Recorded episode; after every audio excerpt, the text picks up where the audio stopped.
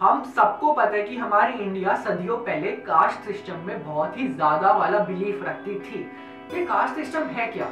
नहीं, आज की इस वीडियो में हम इसके बारे में बिल्कुल भी बात नहीं करने वाले हैं, पर तब भी ये कास्ट सिस्टम था क्या? हमारी इंडियन सोसाइटी टोटल पाँच पार्ट्स में बांटी गई थी। सबसे पहले आते थे ब्राह्मण्स। ब्राह्मण्स जो कि पंडित होते थे और जो टीचर्स भी हुआ करते थे। फिर आते थे क्षत्रिय जो कि वॉरियर्स होते थे और रूलर्स होते थे। फिर आते हैं वैश्यास जो कि मर्चेंट्स लैंड ओनर्स ट्रेडर्स होते थे। फिर आते थे शूद्रास शूद्रास जो कि नॉर्मल वर्कर्स होते थे, जो वैश्यास के अंडर काम करते थे। फिर आते थे एंड में दलित्स दलित्स जो कि स्वीपर्स होते थे, और उनको अनटचेबल्स भी कहा जाता था। आज की इस वीडियो में हम कास्ट सिस्टम बुरा था अच्छा था, क्या था, इनके बारे में बिल्कुल भी बात नहीं करने वाले, क्योंकि इंटरनेट पे लाखों वीडियोस पड़े हुए हैं। और हम सबको पता है कि हाँ ये गलत था। पर आज के इस वीडियो में हम मेनली दलित्स पे बात करने वाले हैं। Basically who were Dalits? Dalits ने क्या क्या सैक्रिफाइसेस करे? दलित्स को कैसे अपना इंसाफ मिला? और हाँ पिछले दो वीडियो से हम चाणक्य और फिर पृथ्वीराज चौहान के बारे में बात करते आए तो हाँ हम इस वीडियो में भी एक व्यक्ति के बारे में बात करने वाले हैं, जो कि बहुत ज़रूरी है हमें इस वीडियो में बात करना। क्योंकि हम मेनली दलित के बारे में बात कर रहे हैं। तो हम ऐसे व्यक्ति के बारे में बात कर रहे हैं जो कि दलितों का मसीहा था। और कल फोर्टीन अप्रैल है। ये वीडियो जब थर्टीन अप्रैल हो जाएगी तो कल फोर्टीन अप्रैल है। तो कल उनकी जयंती भी है कल उनका बर्थडे भी है। जी हाँ डॉक्टर भीमराव राम जी अंबेडकर इनके बारे में हम इस वीडियो में बात करने वाले हैं।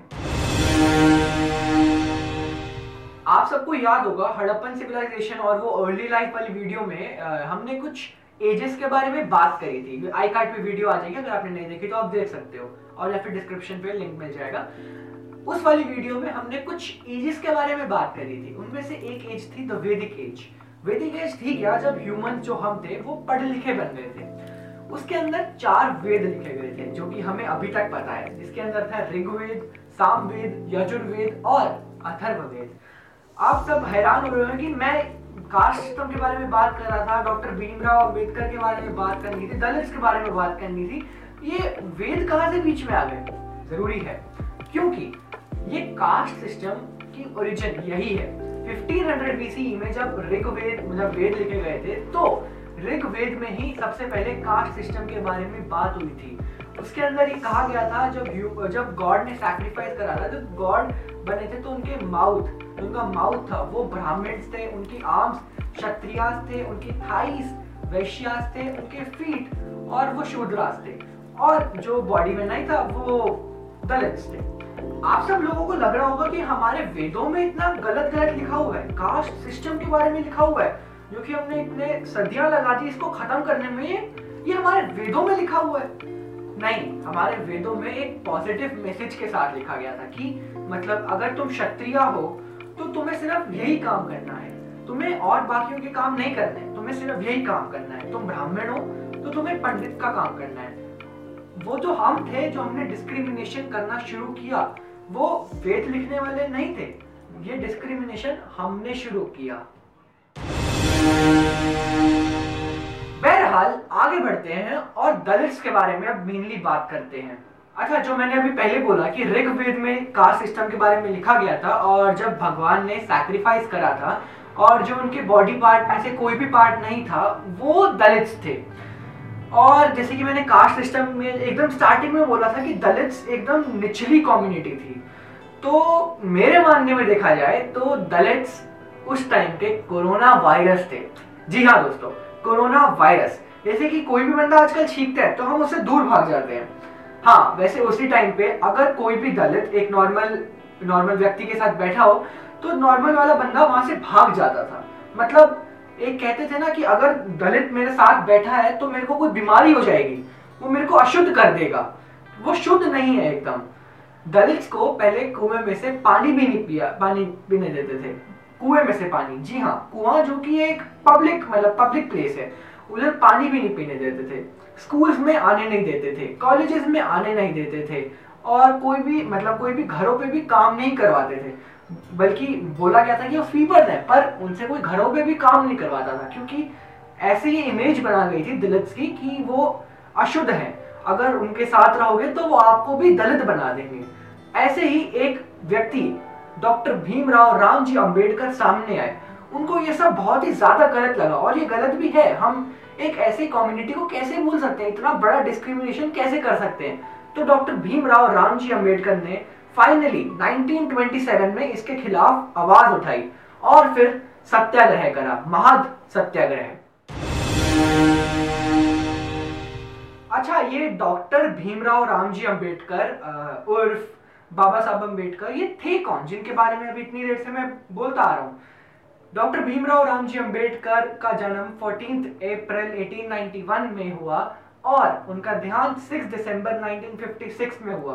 पैदा तो एक दलित फैमिली में हुए थे, दलित फैमिली जो मैंने बताया, और जिनको कुएँ से पानी पीने तक का अधिकार नहीं था, मंदिरों के आसपास भी घूमना अलाउड नहीं था, और बच्चे थे पढ़ने का मन करता था। स्कूल में जाना भी अलाउड नहीं था।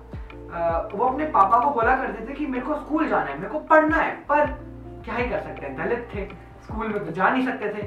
उनके पापा ने बहुत जुगाड़ उगाड़ लगा के उनको स्कूल भेजा। वो स्कूल में मास्टर जी ने बोला कि ये पढ़ तो सकता है, पर क्लासरूम के कोने पे बैठना पड़ेगा। डेस्क पे नहीं बैठ सकता ये, हमारे पास नहीं बैठेगा, दूर से पढ़ेगा। तो तब भी बहुत हंगामा बचा, बहुत डिस्क्रिमिनेशन हुआ उसके साथ। पर उन्होंने कुछ भी नहीं, कुछ भी नहीं करा। वो शांति से सुनते रहे और सिर्फ़ अपनी पढ़ाई में फोकस करते रहे। आगे जाके वो कोलंबिया तक गए पढ़ने के लिए। कोलंबिया यूनिवर्सिटी गए, फिर फिर लंदन यूनिवर्सिटी गए, वहाँ से इकोनॉमिक्स पढ़ी हिस्ट्री पढ़ी पॉलिटिकल साइंस पढ़ी और आगे जाके लॉयर बने। जैसे ही वो आगे बढ़े तो उनकी फैमिली भी हुई तो चार बच्चे थे और रमा बाई, जो उनकी वाइफ थी उनके कनेक्शन इतने बढ़िया नहीं रह पाए क्योंकि जो चारों बच्चे थे उनके, वो धीरे धीरे करके मरते रहे और एंड में जाके रामाबाई उनकी वाइफ थी, वो भी मर गई।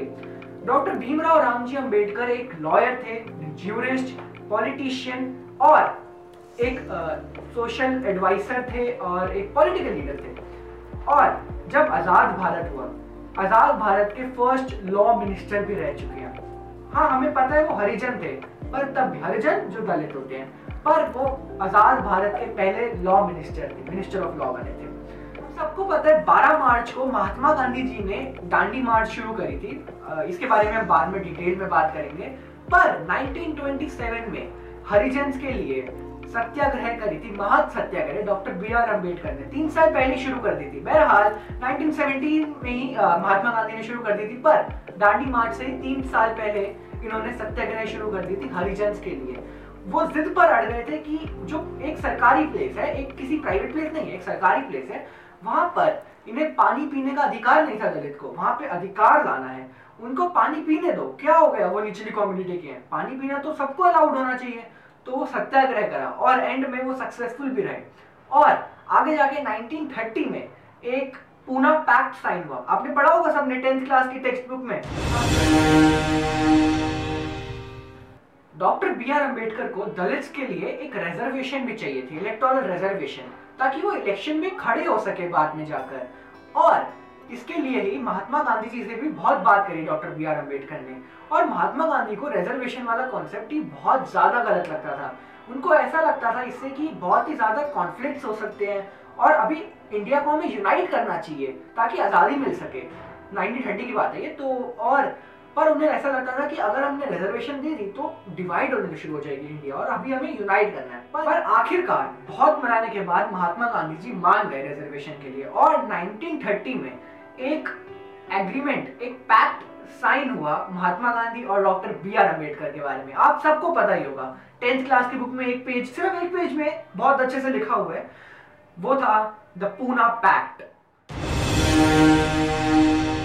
और हमें यह भी पता है कि जब इंडिया को कॉन्स्टिट्यूशन बनना था तो ड्राफ्टिंग कमेटी के चेयरपर्सन भी रह चुके हैं doctor B R Ambedkar beside this doctor B R Ambedkar ने बहुत सारे ऐसी भी चीज़ें करी हैं, जैसे कि उन्होंने बुक लिखी the the problem of a rupee आज के दिन, जो रिज़र्व बैंक ऑफ़ इंडिया है, जो हम दस रुपए के नोट में या फिर किसी भी नोट में पढ़ते हैं, हमारी इंडियन करेंसी में तो लिखा होता है ना रिज़र्व बैंक ऑफ़ इंडिया वो बना कैसे? वो डॉक्टर भीमराव राम जी अंबेडकर के आइडिया में बना, जो उन्होंने बुक लिखी थी द प्रॉब्लम ऑफ़ अ रूपी उसी के बेसिस पर आके आरबीआई बना। और इसके अलावा, जो भीमराव राम जी अंबेडकर जी की ऑटोबायोग्राफी है वेटिंग फॉर अ वीज़ा वो आज भी कोलंबिया यूनिवर्सिटी की एक टेक्स्ट बुक है। आज भी मतलब बहुत छोटी सी 20 पेजेस की है, पर आज भी वो एक उनके करिकुलम में है, जो कि टेक्स्ट बुक है यूनिवर्सिटी ऑफ़ कोलंबिया की, जो कि बहुत ही ज़्यादा अच्छी बात है। बिसाइड्स दिस आज हम सिर्फ़ ये ड्राफ्टिंग कमेटी के चेयरपर्सन आरबीआई और और इन सब के बारे में बिल्कुल भी बात नहीं करने वाले। हम सिर्फ़ हरिजन और जो बी आर अंबेडकर का कनेक्शन था, हम उसके बारे में बात करने वाले आखिरकार इतने स्ट्रगल के बाद, जब इंडिया भी इंडिपेंडेंट हो गया था, तब 1955 में ट्वेंटी सेकेंड एक्ट ऑफ़ 1955 जो कि डिस्क्रिप्शन में आपको पूरी एक्ट का पूरा एक लिंक मिल जाएगा ड्राइव पे अपलोडेड होगी। आप पढ़ भी सकते हो नाइन पेजेस की होगी, नौ दस पेज की होगी। तो उसके अंदर था क्या कि हरिजन, जो भी दलित, जो छोटी मोटी कम्युनिटीज है एस सी एस टी इनके खिलाफ अनटचेबिलिटी एबॉलिश कर दी गई। तो बी आर अंबेडकर से हमें सीखने को क्या मिलता है? बी आर अंबेडकर जी ने उस टाइम पे गलत के खिलाफ आवाज़ उठाई। और हमें आज भी गलत के खिलाफ आवाज़ उठानी चाहिए। वो बात अलग है सामने वाला हमें एंटी नेशनल बोल रहे कुछ भी बोले अर्बन नक्सल बोले, पर हमें गलत के खिलाफ आवाज़ उठानी चाहिए। कुछ गलत हो रहा है तो आवाज़ उठाओ। हमारी कंट्री की डेवलपमेंट होगी उससे। तो बस दोस्तों, आज के इस एपिसोड के लिए सिर्फ़ इतना ही। आशा आपको डॉक्टर बी आर अंबेडकर से कुछ नया सीखने को मिला होगा। अगर मिला तो प्लीज़ इस एपिसोड को लाइक करें। F and with your whist is available on Instagram Facebook YouTube और ऑडियो फॉर्मेट पे स्पॉटिफाई पर भी अवेलेबल है। आप मुझे जहाँ पर भी सुन रहे हैं तो प्लीज़ इस एपिसोड को शेयर करें और मुझे फॉलो या सब्सक्राइब करें। Thank you